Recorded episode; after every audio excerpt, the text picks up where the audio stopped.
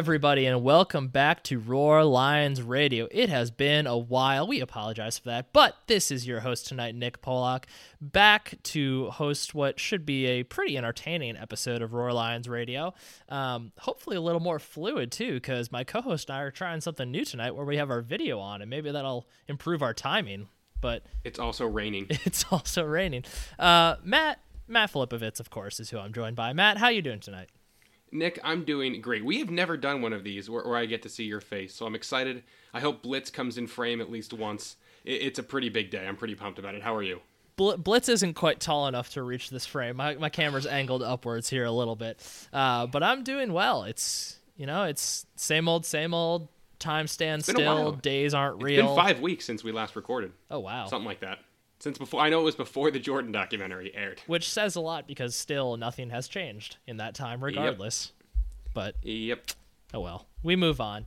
Uh, so, we have a, some pretty interesting things to talk about today. There's been some big news as far as the N C double A is concerned uh, in terms of players being allowed on campus. Uh, we have kind of something we would normally do in the offseason that, even though we're not really sure when football is going to start, we're going to ask some questions about this team anyway. And then, you know, as a final thing, I, I figure, you know, pe- people listen to us. Maybe they're curious to know a little more about us. So I have some some fun, quick-fire, uh, get-to-know-you questions at the end here for no, this do you, podcast. Is it these questions are about? That's I what did these not questions know it. All are right. about. Yeah. All right. I'm excited. Yeah. Um, but, you know, first of all, I think the big news, the biggest news of the week is uh, what the N C double A put out uh, just yesterday, I believe it was, um, about a change in when kind of athletic activities are going to get to kind of really start rolling again. Um, what do you, what, what is, blah, blah, what did the N C double A really tell us? So the N C double A moratorium, kind of their ban on, on on-campus team activities, was set to expire uh, in pretty much, I guess it's about a week now, on May thirty-first, you know, a week, nine days, whatever you want to call it.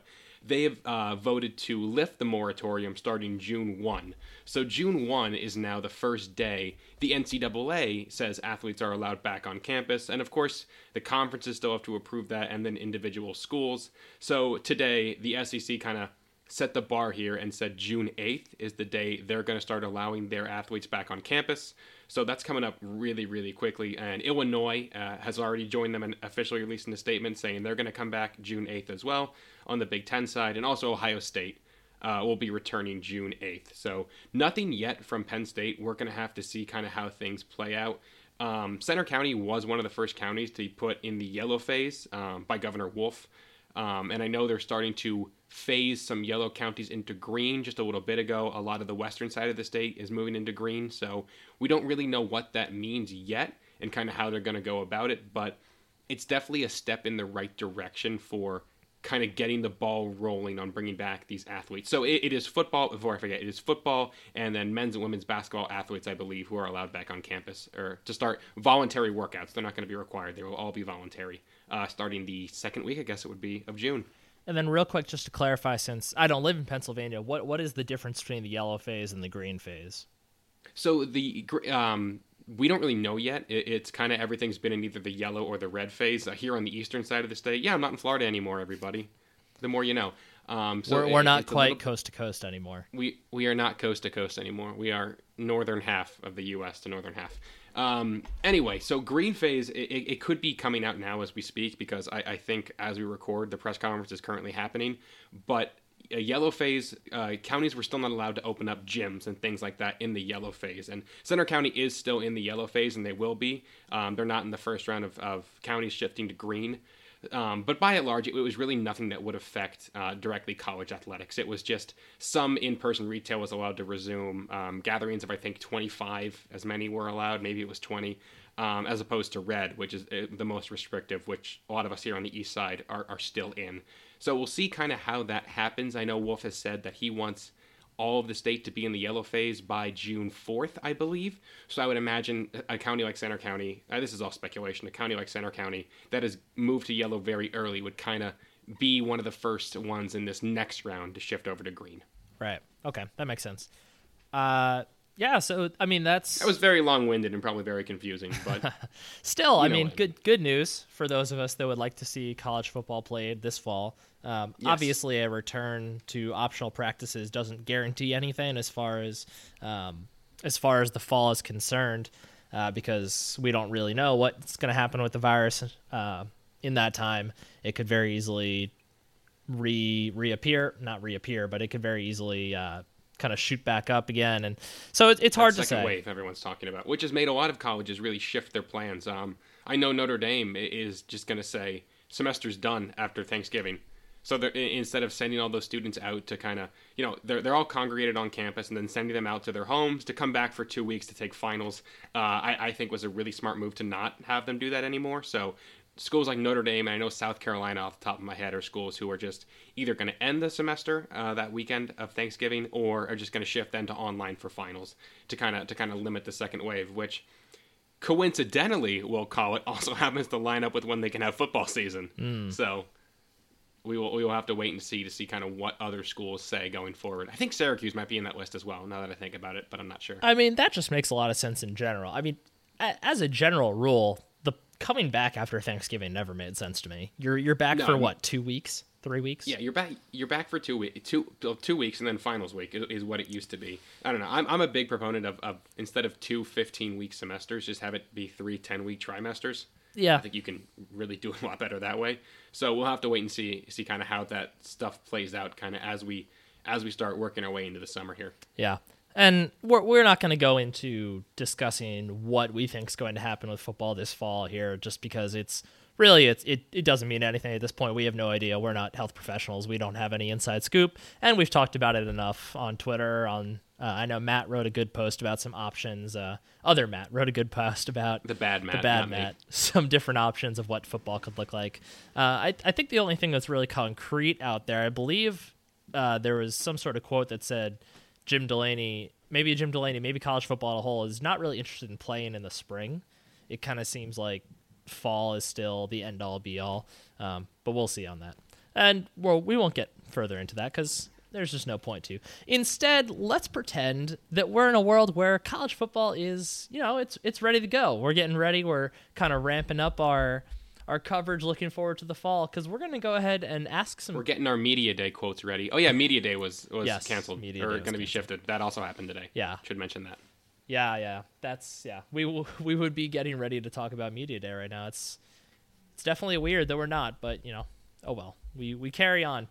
Instead, we're going to pretend like it is and pretend like everything's normal. We're going to ask some questions about this Penn State roster, because no matter when the next season takes place, there are some big legitimate questions that need to be asked about every position on this roster.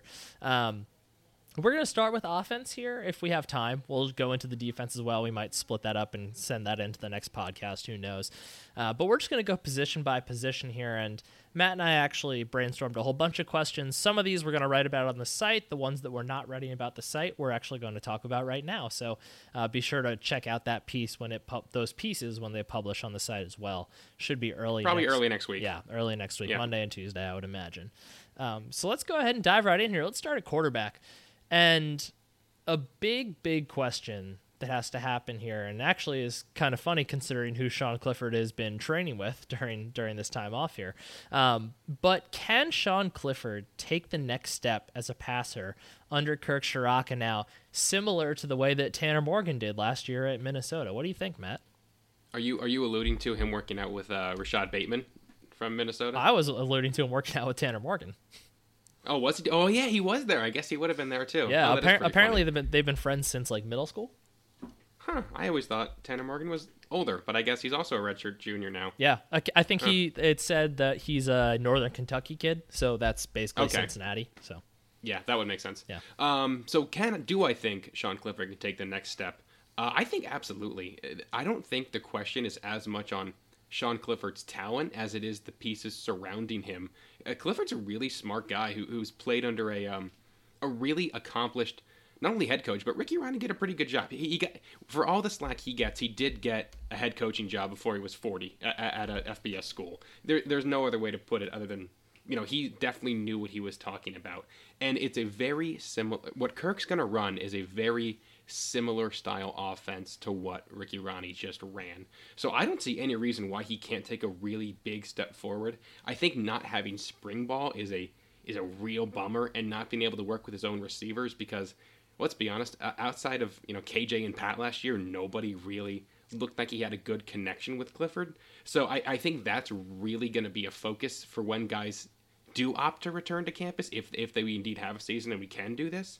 But I, I there's absolutely no reason why Sean Clifford can't take a really big step forward. I'm not expecting, you know, a Joe Burrow-esque, you know, jump, but, you know, to say he can't increase, you know, his completion percentage by, you know, five to seven percentage points, why he can't throw for, you know, six hundred more yards, why he can't throw for eight more touchdowns, that that's absolutely reasonable to expect. Yeah, I agree. And for me, when I look at what he did last year, I think the areas he has to grow in mainly come um, as far as his accuracy on his deep balls and just his improved uh, just willingness to throw over the middle of the field in kind of that ten to nineteen yard range.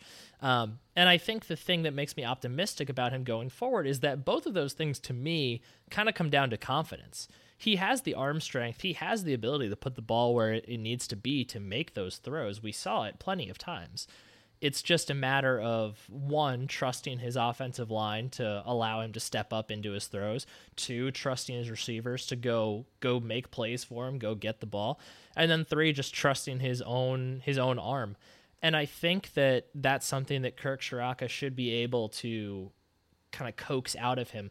He has such a great history to point to as far as his development of quarterbacks and his ability to call Uh, interesting and dangerous offensive attacks, and he can he can do this and show this to Clifford and say, hey, all you got to do is trust your arm to make this throw, and like this is going to be a completely different offense.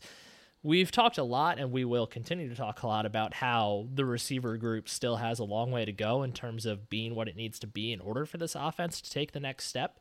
But the talent is there. The issue is not at all with the talent available, and if those guys can step up for Clifford, like you said, like the pieces around him step, if they can step up for him, then I see no reason why he can't take a, a big step next year. Like you said, expecting something like a Joe Burrow leap is ludicrous, but expecting something like the Tanner Morgan jump is totally reasonable.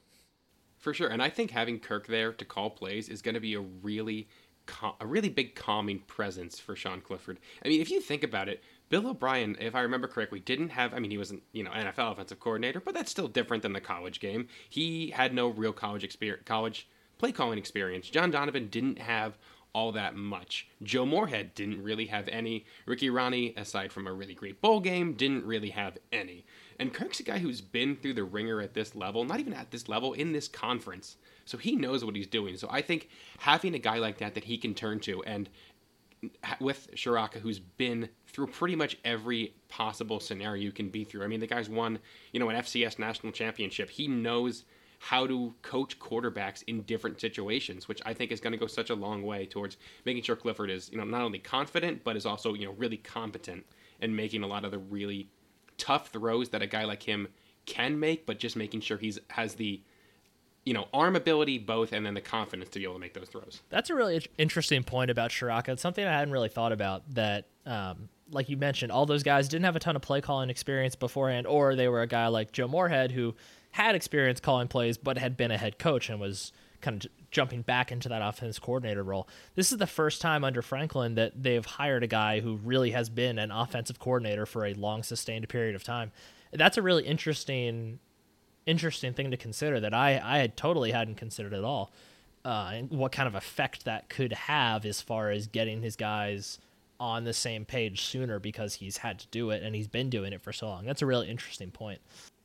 You you can't tell me Sean Clifford can't match Tanner Morgan. You just yeah, there, no. There's no way you can, you know, honestly tell me he can't match that production or even exceed it with how much talent he'll be surrounded by if those guys step up, and just how much talent he has just as his own entity. Yeah, exactly. The like we said, it's just the the kind of the neutralizing trait there is, it, will he be confident enough to trust his own abilities to make those throws? Because yeah, he to- he has all the athletic ability of Tanner Morgan, a guy that. Uh, all of a sudden is being pegged as a potential first-round pick by various... This is my favorite time of year. the, this is my absolute the, favorite the time of year. The best time of year is N F L draft analysts projecting Minnesota quarterbacks as first-round picks. It's the best do you time think of year. If I, I'm just going to try it. To be fair, to be fair though, Tanner Morgan, much better N F L prospect than Mitch Leidner was. As much fun as it is All to right. compare the two. I'm really happy with what I just did. I typed in Nate Stanley first round, and there were two articles that pop up right away on how Nate Stanley could be a first round draft oh, pick. God, did he even get this drafted? Is amazing. He did, I think, by the Vikings really late. Oh man, this is amazing. Every, so if you know, if, if everybody just wants could, to make Big Ten quarterback. Everyone wants the Big Ten quarterbacks to succeed. That's what this comes down to. That is true. All right. Okay. All right. Bounce over. Bounce over to question two. Yeah, let's move on. Running backs. So one big thing that happened last year with the running backs, um, there was a lot of rotation, a lot of thing, a lot of uh, a lot of carries for Journey Brown, a lot of carries for Noah Cain. Not a ton, but some carries for Devyn Ford, and kind of the similar situation with Ricky Slade. And as the year went on, it kind of seemed like guys started to kind of get pushed into certain roles. It seemed like Journey Brown was more of the first and second down back, more of the uh, open field back. Noah Cain very clearly became the hammer. We saw that at the end of the Iowa game. Uh, we saw Devyn Ford. His kind of main purpose was, one, to spell Journey Brown on those more open field first down type uh, roles. And then also he got a good amount of goal line work as well. And Ricky Slade uh, was in there, you know, kind of occasionally more as a pass in passing down situations. Um, so the question is, do you think that next season we're going to see this group of running backs be start to be pigeonholed into certain roles, or do you think they will more freely rotate and let different guys start drives? I think it's easy to see the way they could be pigeonholed. I think Journey Brown still profiles very well as the early down back. Not that he doesn't have the talent to be a three down back. He absolutely does. But when you have a guy with the power like Noah Cain, or even true freshman coming in, he's not on campus yet, but Kayvon Lee is a big, big back who absolutely has the ability to be a short yardage goal line type back. Um, you have Devyn Ford, who really seems like the best all-around talent in the backfield, who could be more of a third down role there. So uh, what do you think, Matt? Do you think we're going to see these guys start to be pigeonholed into these roles, or do you think they're still going to be at least somewhat of a free rotation? I think it's an interesting question because there's, there's a lot of lines of thinking to look at. I think Noah Cain should be pigeonholed into the fourth quarter short yardage back. I, I was pretty adamant about this last year, and I think his game at Iowa really proved my really made a really great case for, for what I believe. Journey Brown is arguably one of the best backs in college football, and Devyn Ford has all-world potential. And Kazea Holmes, early enrolled, I don't really know how much that matters anymore because he didn't really get to have that spring work, but I think he's going to be a green light when we do have a season. And I think those three guys play such similar brands of football that you can really rotate those pieces out and not change what you're doing. But when you're, I don't have the schedule in front of me, let's say when you're at Indiana and it's twenty-nine degrees and it's the fourth quarter and you had to deal with, you know, Pat Freiermuth, you know, just destroying your linebackers over the middle, and then you had to deal with three insanely fast, talented running backs, and then you shift over to Noah Cain, who just wants to run people over. No defense is going to be all that willing or all that motivated or even have that much energy left to want to bring a guy down like that. So I'm a huge proponent of the leave Noah Cain as your fourth quarter guy to put it away. When you, like last year, what was it? That insane nineteen minute drive um, that they had to close out the Indiana game. I don't think Cain was healthy for that game, but if you have Noah Cain able to do that where he can just wear dudes down, you can bleed a ton of clock and really put games away. And that that's the role I want to see them in. Not saying that Noah Cain, you know, can't be, you know, the first, second down back. I just don't think for Penn State to have their best chance to win, I think Cain kind of has to do what he did a lot of last year when he was healthy. Yeah, it's it's a really interesting question when you think about Noah Cain, because like you said, he obviously and very clearly has the talent to be a three down back. He doesn't need to be put into a specific role to succeed, but with how loaded... He didn't come to Penn State to not be a three-down back. Right. With how loaded Penn State's backfield is right now, they, they at least for this year, before Journey Brown goes surely goes off to the N F L, they have a really unique opportunity to use Cain in that role. And it may not make him necessarily happy, but he also knows that he also surely knows he still has the rest of his Penn State career to look forward to, and he'll have an even greater share of the carries the year after.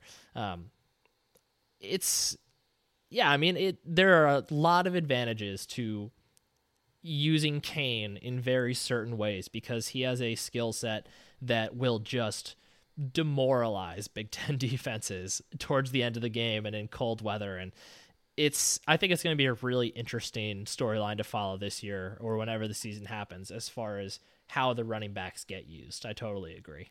Yeah. I think you can really use Journey Brown and Devyn Ford in the same role. Um, Kazaiah Holmes, they're going to need four backs. I think you just need four backs at this point. I think he's the next logical guy. I think he can play the kind of that Ricky Slade role, um, be a really good pass catcher, be a really great change of pace guy, occasionally rip off a big play, and then leave Noah Cain doing what he does best and just make him make linebackers really sad that they have to run into a bowling ball. Yeah, absolutely. So shifting from what is maybe the best position group on the offense, I don't want to talk about this, to the most uncertain position group on the offense, let's talk about the wide receivers. So there are probably upwards of fifty questions we could ask about this unit realistically, but the more we hear about the very limited time they did have in the weight room and the more we just project out the roster and the depth chart for the upcoming season, the more it becomes clear that it's going to take a significant contribution from at least one or two freshmen or redshirt freshmen on the current depth chart in order to help take this team to what they are aspiring to get to, which of course is the playoff. Do you, how many of those guys stepping up do you think it's going to take in order for this team to truly make a run? We know what they have in Jahan Dotson. It seems like they're pretty happy with what they potentially have in Daniel George. Obviously we have Pat Freiermuth, who's as solid as they come at tight end. How many of those younger guys, redshirt freshmen and true freshmen, do you think need to step up in order for something special to happen next season? I don't know how much stock you wanted to put into the depth chart we got without a spring ball, because um, Micah Parsons was the starting kick returner and Jordan Stout was both the starting kicker and holder, which is really what, funny. What a five minutes that was before they released the updated one. It was terrific. Um, I think that T J Jones' name appearing pretty high up was not a fluke, because that did not seem like it was in the same vein of ridiculousness as the other other stuff was, which is really surprising to me, because I think uh, of the redshirt freshman we had, John Dunmore was always looked at as that next guy, the guy who was going to be that dude. He was the, you know, more sought-after recruit. He was the guy that I think got a little bit more buzz on the scout team last year. So I think T J Jones has really set himself up to be a pretty big part of the offense. I think John Dunmore is going to be in there too. And then now I think with the way everything shook out in, in terms of the pandemic, the guys who got there early um, of the receiver group, which was KeAndre Lambert-Smith and Jahan Dotson, I still think we're going to see KeAndre Lambert-Smith get out there. And then, of course, we have Parker Washington coming a little bit later, and Malik Mega, and Norval Black. There's a lot of guys I forgot to mention. Anyway, I think KeAndre Lambert-Smith is for sure going to be a green light. And then Parker Washington's a kid who we always thought was going to be really refined. And, you know, just with outside of maybe some training things that had to be shifted a little bit with him down in Texas, he should still pretty much be on track if, you know, the calendar does hold up the way it was expected to, you know, where those guys get there in, in early June. Parker Washington could still have a really good inside route to some early playing time. So I think we're really going to see a good amount of T J Jones and KeAndre Lambert-Smith, I think, are going to be the two redshirt freshmen and or true freshmen who I think are going to get the biggest chunk of rotations, but I think John Dunmore can really push and get, can really come on strong as we get closer to September fifth, if the, if that date does hold. So how about this? Of that group you just named, so Jones, Dunmore, Smith, Smith Lam- or Lambert-Smith, and um, Dunn. And Dunn, Dunmore. And let's see, let's let's throw Parker Washington in there too. Okay. So of that group of five, how many guys in that group do you see surpassing ten catches next season? Oh, man. Dunmore. T J Jones. Oh, man. KeAndre Lambert-Smith. Oh, and Parker Washington's the one I'm on the fence about. That's a lot of dudes, because you have to account for Pat, the running backs, Jahan, Daniel George. I'll leave it at the guys I mentioned. I'll leave it at that. How about you? I, I think I agree with that. I I I'm not sure that I would say. Did Did you include Parker Washington in that? I, I left him out. Okay, I, yeah, I, I, I agree. I, with but that. It's kill, it. Here's the thing. It's killing me too because I know how highly we all think of him. I could very easily see Parker Washington passing ten, um, just from garbage time because I think he's. Yeah. I think he'll be a guy that if his route running is as um, as advertised. I think he'll be a guy who will be able to make some noise in garbage time because teams won't be expecting necessarily great route running in that spot, especially from a true freshman. Um, I, I agree, though. I think I think those three are probably good for ten catches, especially when you consider, like you said, yes, there are lots of mouths to feed, but again, Dotson and Freiermuth are the only proven entities on the offense. So I think, especially early on, I do expect there to be at least some degree of really spreading the ball around, especially, too, when you consider that uh, Clifford no longer has K J Hamler to force passes to, for better or worse. Um, I'm so pumped. I'm so pumped to not have to just immediately know when it's like third and eight that he's going to K J. It worked a lot of the time, but it's such a luxury to know that he could potentially have, you know, a really good re- relationship with as many as like five other dudes. It, it is a very strange... Because on the one hand, obviously, Penn State is going to miss K J Hamler. He is a dynamic playmaker who can do things that very few other people on this planet can do. But at the same time, in order for Clifford to truly grow as a quarterback, I think Hamler leaving was necessary. And in order to help his development and help him be able to become someone who spreads the ball around more, he needs to not have that security blanket, so to speak. And not that there aren't guys that won't become that security blanket. I mean, Pat Freiermuth is as security blanket as they come. Dude catches everything. But uh, I think it'll be good for Clifford in the long run. Speaking of Pat Freiermuth, let's move on to the tight ends here. Something that has been talked about a lot since Kirk Ciarrocca took this job with Penn State is his lack of history of usage of tight ends. It just has never really been much A, a terribly important part of his offense. That being said, he's never had Pat Freiermuth. He's never had a tight end position group that looks like what Penn State has with, let's see, was Brenton Strange a four-star? I don't yep. think he was. Okay. I think he was. So yeah. That's a position group with four blue chippers. Uh, I think all, well, Kuntz and, well, Kuntz. no, Kuntz was Kuntz redshirted when Freiermuth didn't. So I think they're all spread out even year, one year apart. If I'm thinking about it correctly. Kuntz would have been, yeah, so Freiermuth, true junior, Kuntz is a redshirt sophomore, uh, Strange is a redshirt freshman, then Theo's a true freshman. Yeah, then you yeah. get Tyler Warren, who nobody has oh, any idea right. what he is yeah. or how he plays or if he's even a real thing. Yeah, so four out of five kids in the room, blue chips, and Tyler Warren, maybe not a blue chip kid, but everybody knows how incredibly interesting a prospect he is.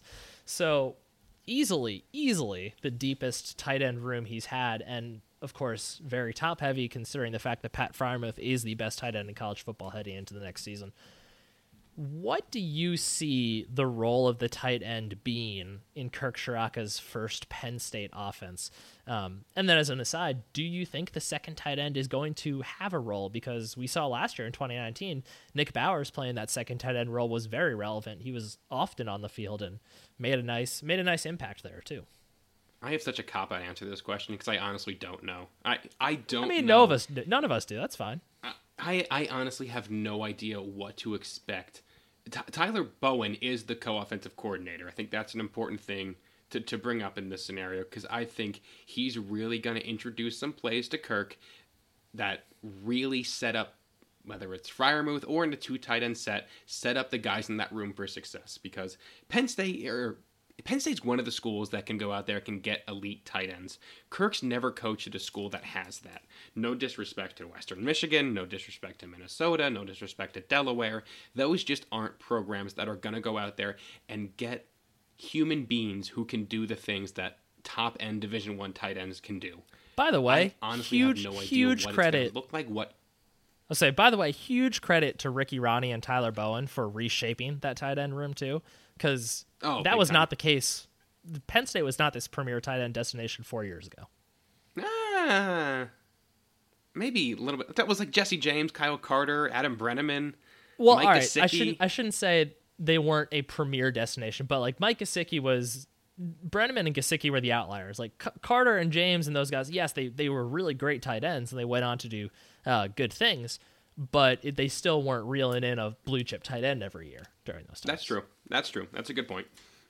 Um, I forgot, lost my train of thought. But by and large, I, I am not really sure what Kirk has because we've never seen it. So this is what I'm going to have to punt on, and I'm just going to say this is where we really get to see what kind of offensive mind Tyler Bowen has. I think he's going to have a lot of responsibility in, in piecing together the part of the playbook that is based around the position he coaches. And I, I do think along the same lines of thinking about what Shiraka's offenses have been in the past, we saw it firsthand last year when Minnesota beat Penn State. They are very that willing. They're very willing to send receivers over the middle of the field. And I think that that's something that they can very easily, and he can very easily do with Pat Freiermuth. Uh, we know how difficult it is to cover him. And I think we'll see him running a lot of crossing patterns over the middle as a result. Um, I, I, Yeah, it's I, I personally don't think the second tight end is going to have as much of a role this year as it did last year. I just because knowing just seeing Shiraka's offenses, it doesn't really seem like he wants to clog the line of scrimmage necessarily with extra bodies like that. He wants to keep things spread out. So I don't think we'll see as much from whoever wins that second job, whether it's Zack Kuntz or Brenton Strange or Theo Johnson, whoever it is, but I I do think Pat Freiermuth is still going to have plenty of opportunities to show that he's a baller. I really want to see his Zack Kuntz package. I, I've said this for years. I, there, there's no way there's not a, a set of plays, or even if it's just like three near the goal line, where it's just like, all right, you, you have a slot corner. Like, if you let's say, how do I want to set this play up?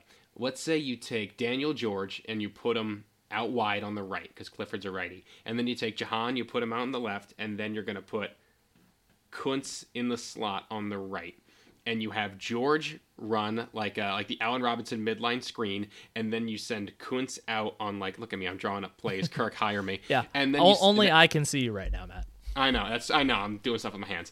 And all right, so then you send Kuntz out on kind of like a flag po- uh, flag pattern, and he just goes out, and you're either gonna have a linebacker or a slot corner on him. That's a touchdown every time. My- Kirk and or Tyler Bowen, you feel free to take that play. I think I got it from like N C double A fourteen. My bold Zack Kuntz prediction is that I I think may, maybe fifteen catches this year at most. Wow. I think I think no way. I think after Pat Freiermuth leaves, I think Zack Kuntz as a what that'll make him a redshirt junior. junior. I either his redshirt junior or redshirt senior year, I think Zack Kuntz catches ten touchdowns in a season. Wow! I, if I'm not mistaken. What class were they? Were they the twenty nineteen recruiting class? Uh, oh boy, what are we on now? I think they were twenty eighteen. I think they were twenty nineteen. I think they were twenty nineteen. Because this current class is twenty twenty. No, so they were twenty eighteen. I'm pretty sure about that. Were they that. twenty eighteen? Because twenty nineteen, oh yeah, twenty nineteen would have been true freshman last year. Yeah. I want to say that Kuntz was ranked higher than Freiermuth. Oh, no, he was. I know that for a fact. Was he? Okay. Oh, yeah. All right, never mind then. Yeah, K- Kuntz was, I believe he was like a ninety-five. Over like ninety-five oh, wow. on two forty-seven. Uh, Freiermuth was for a long time a borderline four star. He was like a like a point nine zero guy on the composite. I think he may have moved up to like a point nine one, point nine two area by the time he that prep school year helped him out. Yeah, yeah, yeah. So, uh, but yeah, no, Kuntz was one hundred percent ranked ahead of Freiermuth. But Kuntz was always looked at as more of a project because he's huge, and it's hard it's hard to bulk up at that size while you're living, you know, at home as a sixteen, seventeen-year-old. Exactly. And Kuntz was also much better suited to the uh, to the camp, the camp world than Freiermuth was.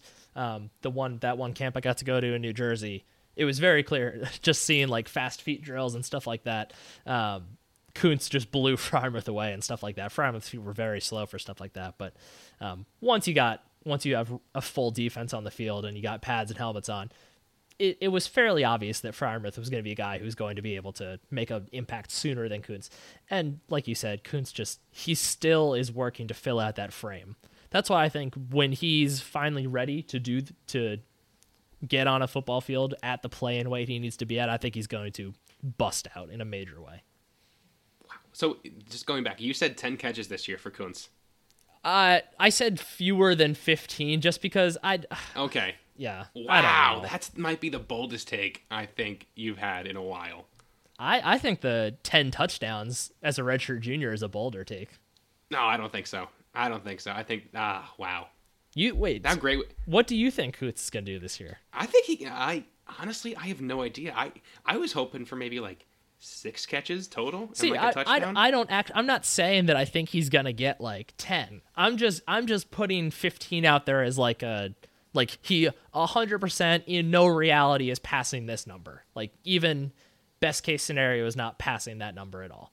Okay. If he gets to fourteen catches, I'm, what am I going to do? I'll write, I'll write three hundred words about each catch, and I'll have it be like the longest article in the world, and all. Then I'll make, then I'll have Bad Matt edit it, all so right. Nobody has a good time. Deal. Uh, so speaking of tight ends, then we talked about how we don't expect Ciarrocca to be someone to clog up the offensive line with extra tight ends, and oh, this is a pro transition. That could very well be because this might finally be the year that the offensive line is hashtag good. Is it, Matt? Is it? Is this the year that this unit finally becomes one of the better units in the country? This feels like a conversation we're having in like twenty sixteen, and then twenty seventeen, and then twenty eighteen, and then twenty nineteen. It's it's essentially today, the same and question next year. It's essentially the same question as: is this finally the year Penn State basketball is going to be good? But it was. It, it was. was the year Penn State basketball was good. Um, is this the year the line becomes one of the best in the country? Oh, man, I am so excited about this unit because I think there is legitimately ten dudes you can put on the field at any given time, and not a single one of them will look overwhelmed. So right off the bat, we're going to have the starting five, which is going to be Rasheed Walker, who's a stud.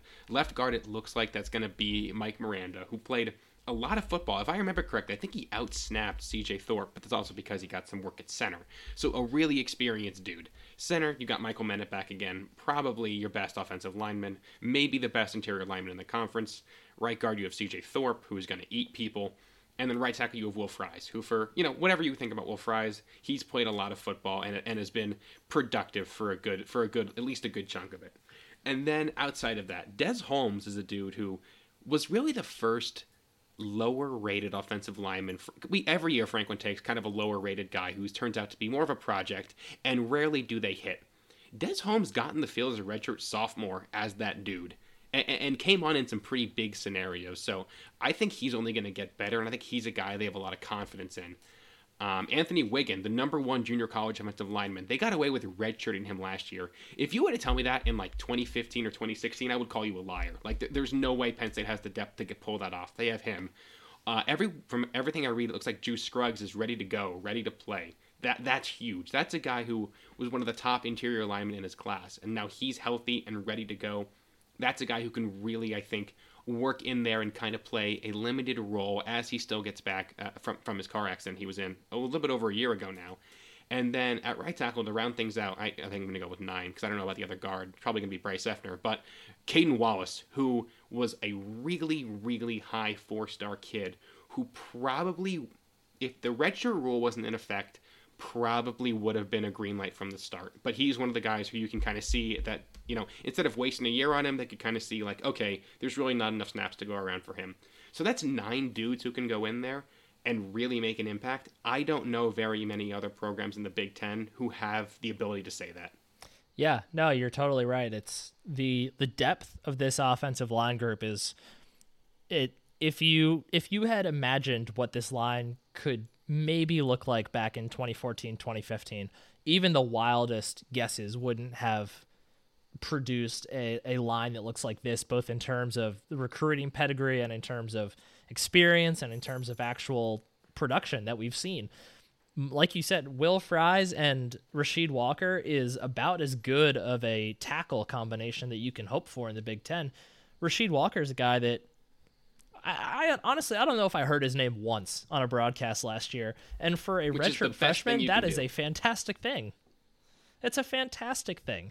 Um, Will Fries, you know, we, we, we've documented Will Fries' occasional struggles, but he's also had moments of brilliance. If you remember back when he was a redshirt freshman, starting at left tackle against Michigan at home, completely shut down Rashawn Gary. Like, that's that's the kind of talent you have sitting out there at right tackle. Yeah, I forgot that happened. Yeah, that's the kind of talent you have sitting out there at right tackle. And then uh, we know what C J Thorpe can do at right guard. We know what Michal Menet can do at center. And then I think that Mike Miranda could actually very sneakily be an upgrade over Steven Gonzalez. I, I know Gonzo was really solid for all four years, all four years. I think he started four years. For the whole time that he was a starter, um, he was really solid, but I think Mike Miranda has a higher ceiling.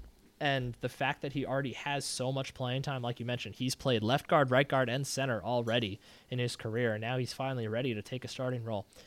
I think I'm that... looking at... Go ahead. Sorry, go ahead. All right, I'll go. Yeah. I'm, I'm, I pulled up the twenty fifteen roster just because I'm curious.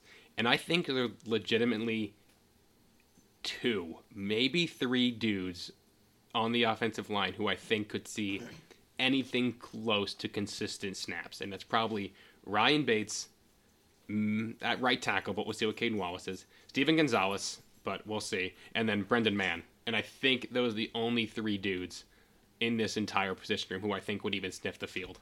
Yeah, you're probably right. I mean, it's it is night and day, and I won't I won't go through the entire reserve chart since you already did that. But like you said, there's a ton of talent in the wings too. Like they're Penn State's second string offensive line is probably better than the starting offensive line in twenty fourteen.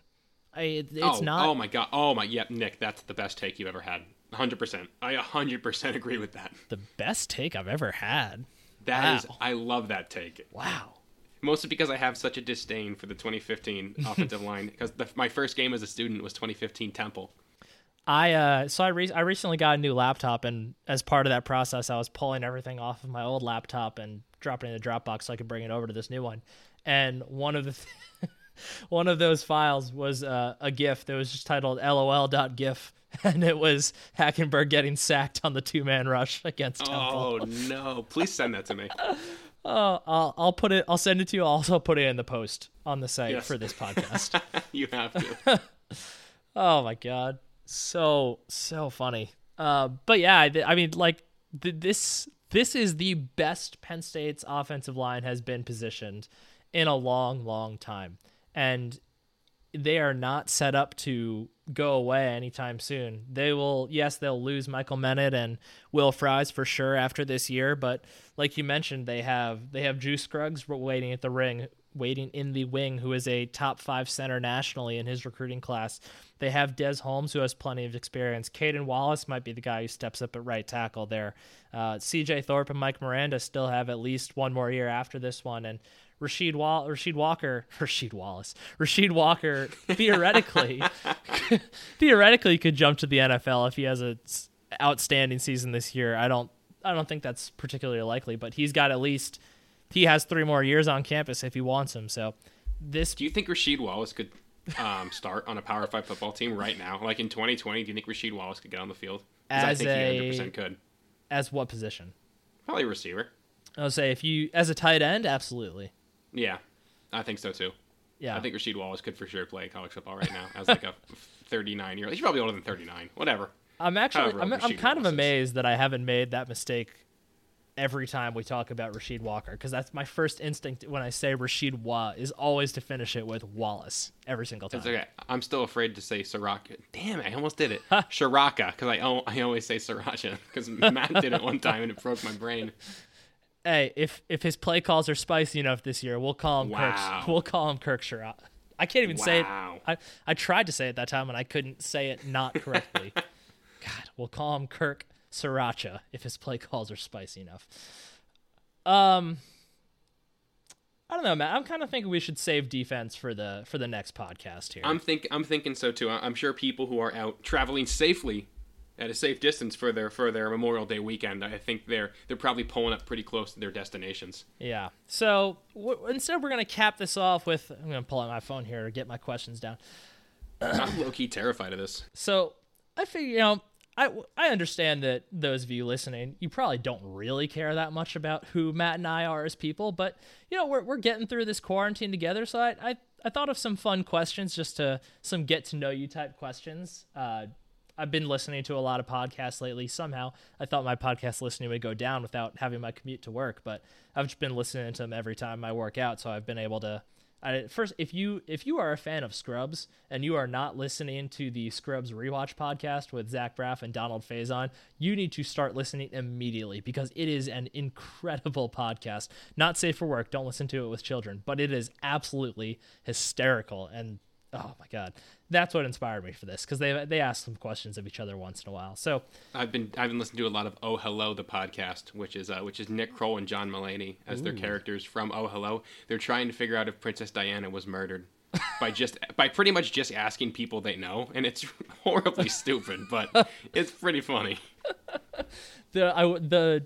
podcast the podcast world right now is just overflowing with great podcasts since everybody's stuck indoors. There's that, there's the uh the Darkest Timeline podcast with Joel McHale and Kim yep. Jong, Vacation um, Bible School Vacation Bible School with Jason Kirk, who hopefully will be able to join us on a podcast soon when we get into our What If series that hopefully we'll be able to do next month.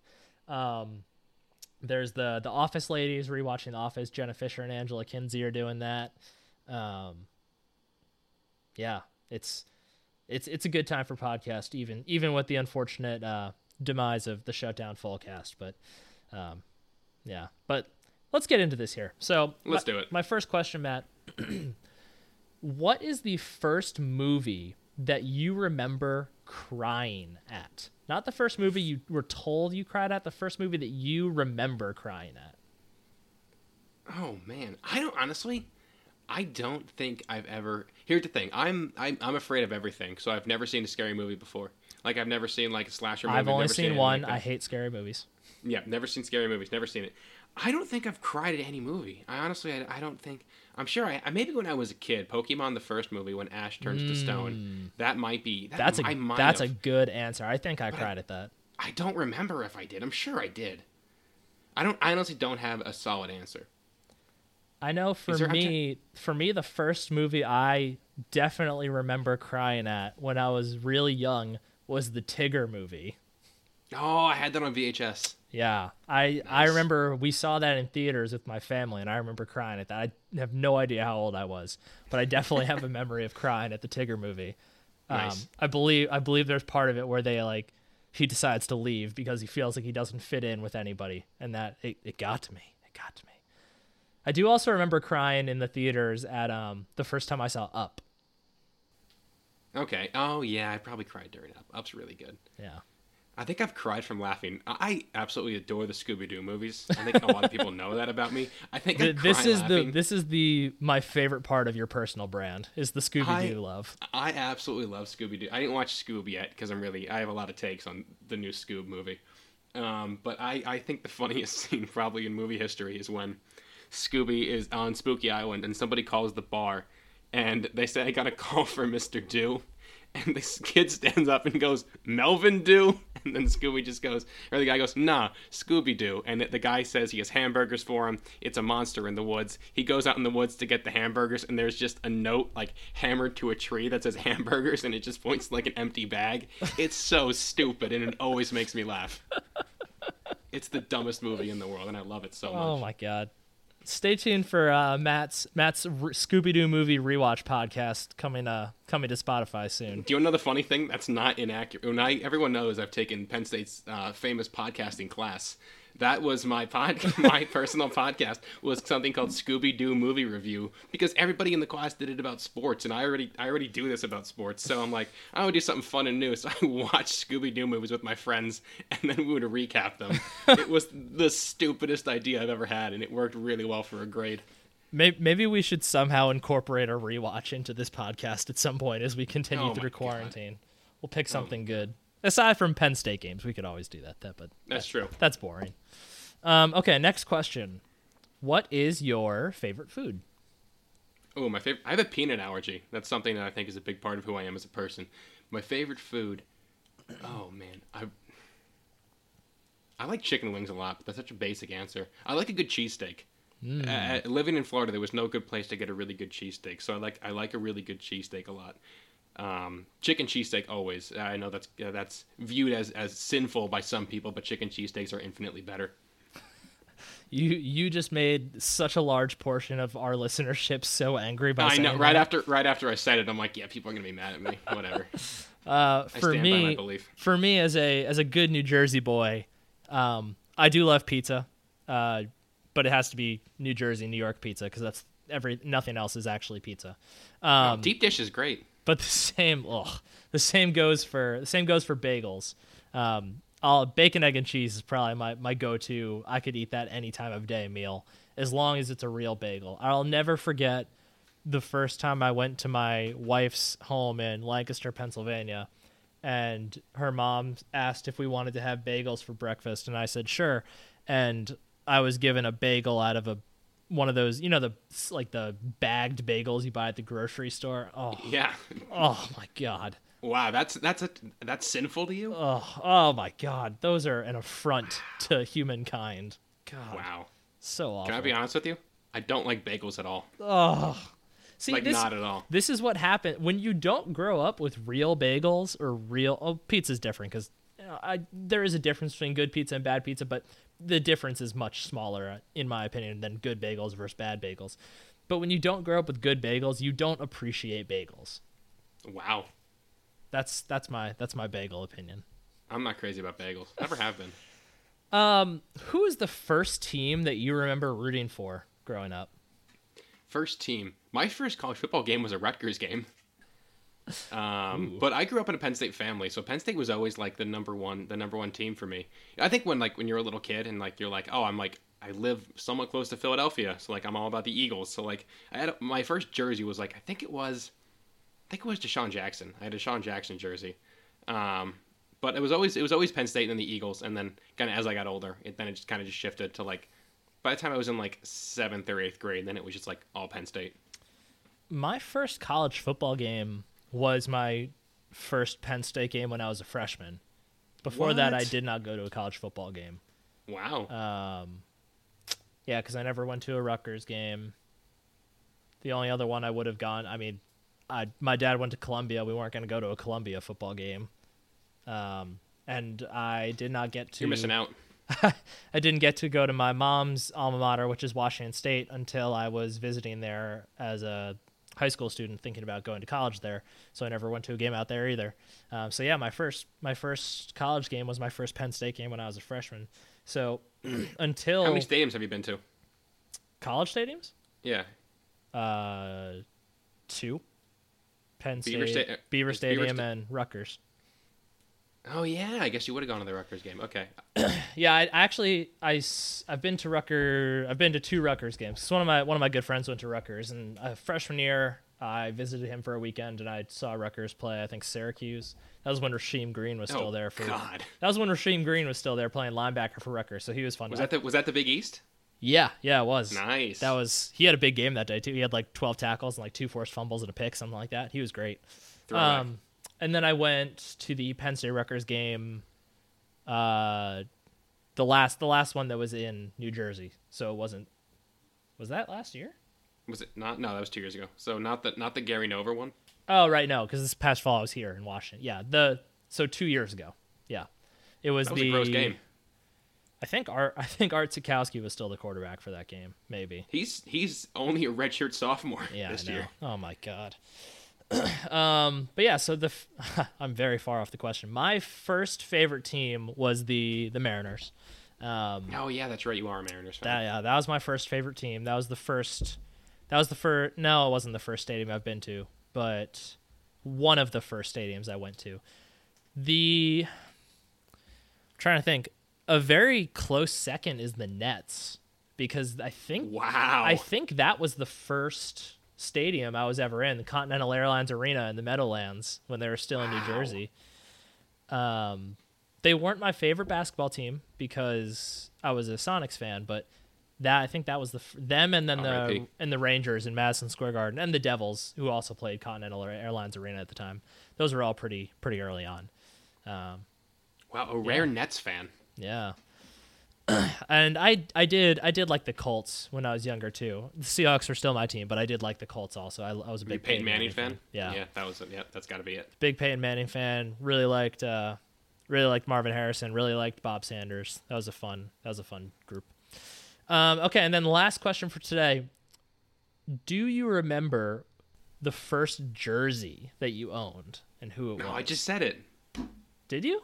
I missed it. It was Deshaun Jackson. Yeah. Oh, I just, right. Yeah. I yeah. just I yeah I had Deshaun Jackson jersey, so that would have been I was I would have been like relatively older to getting your first jersey, because I think when did G D-Jax come in, like two thousand ten? No, he played with Rodgers, and Rodgers was drafted in oh five, right? Did he play with Rodgers? Hmm. At Cal? Oh, this is I maybe don't maybe, know. D-Jax might have D-Jax might have come into the league in two thousand eight. Here, while so, while while you look it up, I'll say my, my first yeah, my first it. jersey was Jason Sehorn, um, on the Giants, obviously. Uh, the to my recollection, still to this day, the last white cornerback in the N F L. I don't think there has been one since him. Um, but growing up in New Jersey, all all of my friends are Giants fans, and I've always I was all, I've always had a soft spot for the Giants. Obviously, even more more a little more than a soft spot now that Saquon's there and Grant Haley's there and Austin Johnson is there and Chaos is there. So a lot of lot of Penn State connections. Um, okay. But yeah, Jason Sehorn, that was my first jersey. Okay, it was Deshaun Jackson, and it was two thousand eight. So I would have been a little bit older than to get my first jersey. I would have been like eleven during his rookie year. So yeah. I had him. I want to say I had a Ron Jaworski jersey that I bought somewhere, because it was like when he was doing the commercial, I thought it was funny, which objectively it is. Fu- it was like funny, and then it was lame, and like now that I'm an adult, I'm like, that was actually pretty funny again. And then when I would go down to the Jersey Shore, shout out Wildwood, uh, I would win a lot of jersey T-shirts. Um, Yeah, and I'm gonna say, is this one I'm wearing? I'm wearing a Phillies one right now. Yeah. It's not one. I won a I won a Cole Hamels one in a claw machine at I think it was Mariners. Is that the name of? Do you are you are you familiar with Wildwood? I, so once you once you hit Point, mm, yeah, Point Pleasant ish, and south of that, like aside from L B I, which is not really L B I isn't really part of this, but once you go south of Point Pleasant, those those beaches are not where New Jerseyans typically go. We leave that to all you Philly people. We we pretty much stay north of there, so I personally have never been to Wildwood. Okay, yeah, I think it was Mariners. I think it was Mariners Arcade on the Wildwood Boardwalk. I won a Cole Hamels um, jersey T-shirt, Jersey, as they're effectively mm. called. Yeah, yeah. I'm trying to think. This I so jer- I have a I have a big problem with buying jerseys. I can't stop. I I d- own upwards really? of one hundred jerseys. Um, what you own one hundred jerseys? Like oh, yeah. now? Yeah, yeah, yeah. Dude. Yeah. No, no, it's a problem. I'm aware, but who's the most obscure one you have right now that you wear somewhat like with oh, regularity? Man, the most obscure one that I wear regularly. See, that's the, I wouldn't even say that I wear any of them regularly. That's what makes yeah, my problem even more ridiculous that I don't I don't really even wear them that much. I I mean, I have some really really terrible Mariners jerseys. Like I have a nice. Sean Figgins. I have a, I have, I have all the fail, the trio of the uh, failed Mariners prospects. I have Dustin Ackley, Justin Smoke, and Jesus Montero. Wow. Um, I have an Aaron Curry Seahawks jersey that I bought the day after he was drafted. Uh, man, I mean the bas- the the basketball ones I have are probably the most random, just because you know. Especially in college, like, you know, find that one website that would change its name every week so you could still order them from China or wherever it was. So I've got like a Spud Webb. I have a, I have an orange Bobcats and Emeka Okafor jersey. Why? Um, I've got a John Stockton jersey. I really like that one. Oh, you know what? My most random jersey might be my Keith Van Horn Knicks jersey. Wow, that's a why good would one. you why would you own that? That one that's I amazing. that one I got at the at a thrift shop. Yikes! From when my uh, my college roommate graduated se- semester before us, so he was uh he was the fall before us, and for his graduation present, I went out and I tracked it down. He's a huge Eagles fan, so I found a Donovan McNabb Redskins jersey just to spite him. Wow! Yeah, right. It was like three dollars. Wow. For this remind there there used to be. So one uh two of my friends lived in um in Sinking Springs, Pennsylvania. Yeah. Um, they both went to the Wil- to Wilson High School, so that that area. Oh, um, that's right by it's literally right by the valley. Yeah. So there used to be a store. I have uh, it's I think it started with a V maybe. I don't know what it was called, but there was a store that um that was right near there that uh, my buddy actually got me a Nick Foles jersey from there because I bear a somewhat of a resemblance to Nick Foles, so I went as him for Halloween. You for do look years. Like Nick Foles. Yeah, I'm aware. Um, That's, I get, I've gotten, who have I got? I've gotten Sam Darnold. Yeah. I've gotten Baker Mayfield. Um, when I had a beard, I got Baker Mayfield. Playing basketball one time, so I was bringing the ball up, and some dude said, "I got Baker" to the rest of his team, and I literally could not stop laughing. Uh, I get Mason Rudolph a lot. I get Mason Rudolph a good bit because I, I do. Saying, I do. Unfortunately, I do, Mason Rudolph is the best. The best one. I, I know. Think. I do look like Mason Rudolph. I know I do. Is that? I think that's all I've gotten. I haven't gotten anybody else. I don't. think no Sam Darnold was the when I used to have big hair and I, when I worked at Lions Pride downtown, I was like ringing something out and some kid just like kept on staring at me and he's like, "You know, cook Sam Darnold, right?" And I'm like, "Yeah, I know, I get it." Yeah, Foles, it's Foles the cross is the only I one bear. I've ever gotten. You do look like Nick Foles. I never realized that. Uh, but yeah, so whatever this store was called, it it had it had just Every, like every clothing item you could possibly imagine for unreasonably cheap, and they had an entire sports section with, like, it, like an, it looked like a Phillies team store and an Eagles team store and a Sixers team store and then another separate team store with every team. All it was an unbelievable collection of sports apparel, and they had all of these like fully authentic, beautiful jerseys for, I got a, I got a Jason Bay Mets jersey. That's another really random one. I got a Jason nah, Bay. Jason Bay, I feel like was a big enough, was a big enough deal when he was at the Mets. I feel like people were like, I, people could be like, Jason Bay was my favorite Met. I did buy it like four years after everyone realized he was crap though with the Mets. So, okay. Um, but I got this fully authentic, fully stitched Jason Bay jersey for like twelve dollars. And it was, nice. It was the most amazing store, and it's not there anymore. I, I, I'm pretty sure it started with a V, but it was it was the most amazing place. And if I if I had lived in that area, I would probably be broke from buying every jersey that they have. Oh, that'd be awful. You could make a wall out of jerseys. Uh, yeah, I, I think I've decided. I keep telling my wife that I have plans for our future home for what I'm gonna do with my jerseys. Like I have these grand plans of building like. like a locker for each sport where all the jerseys will hang in there. Who knows if that'll actually happen. Oh my God. We'll see. I think, I think I'm going to be a, a mini helmet guy. I think that's what I'm going to, I think mm. every college stadium I go to, I'm going to try to get a, a mini helmet, but I have, I'm going to have a really sad collection so far uh, because it's going to be Penn State and then it's going to be Rutgers, Temple, and Pitt. Oh my God. Yeah. That, oh, I am I am making another move um, relatively soon, so I can add another Big Ten team. Uh, to I can add our beloved Northwestern Wildcats. Yes, I am, our I am Northwestern moving, Wildcats. I know. I was I, I couldn't take the Florida heat anymore, and I was I was called home to the uh, to the heart of Big Ten country. I'm trying. Is there anything else I collect like that? You know, you know those uh, those Lego stadiums. Oh, yeah, I was going to yeah. buy one because I need something to do. It's like foco dot com. They actually, I, I found I found a D M that they sent me like a year ago asking if we would advertise for them on our podcast. Um, and I literally didn't see it until a year later. I was like, hey, and they were like, hey, we'll send you like a free Beaver Stadium if you want it. So I, I responded anyway. I was like, hey, sorry I didn't see this, but I, I bought your Beaver Stadium like a year and a half ago. I love it. Your, your products are awesome. So I will happily plug them. Um, but yeah, I have...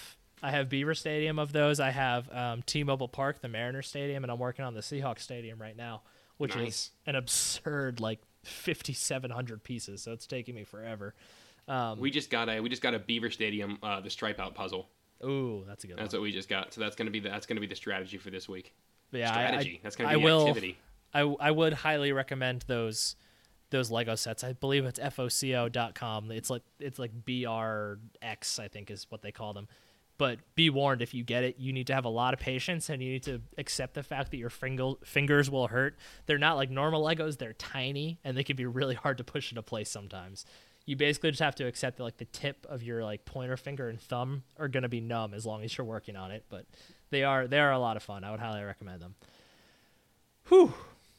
That was an I- impressive ad read.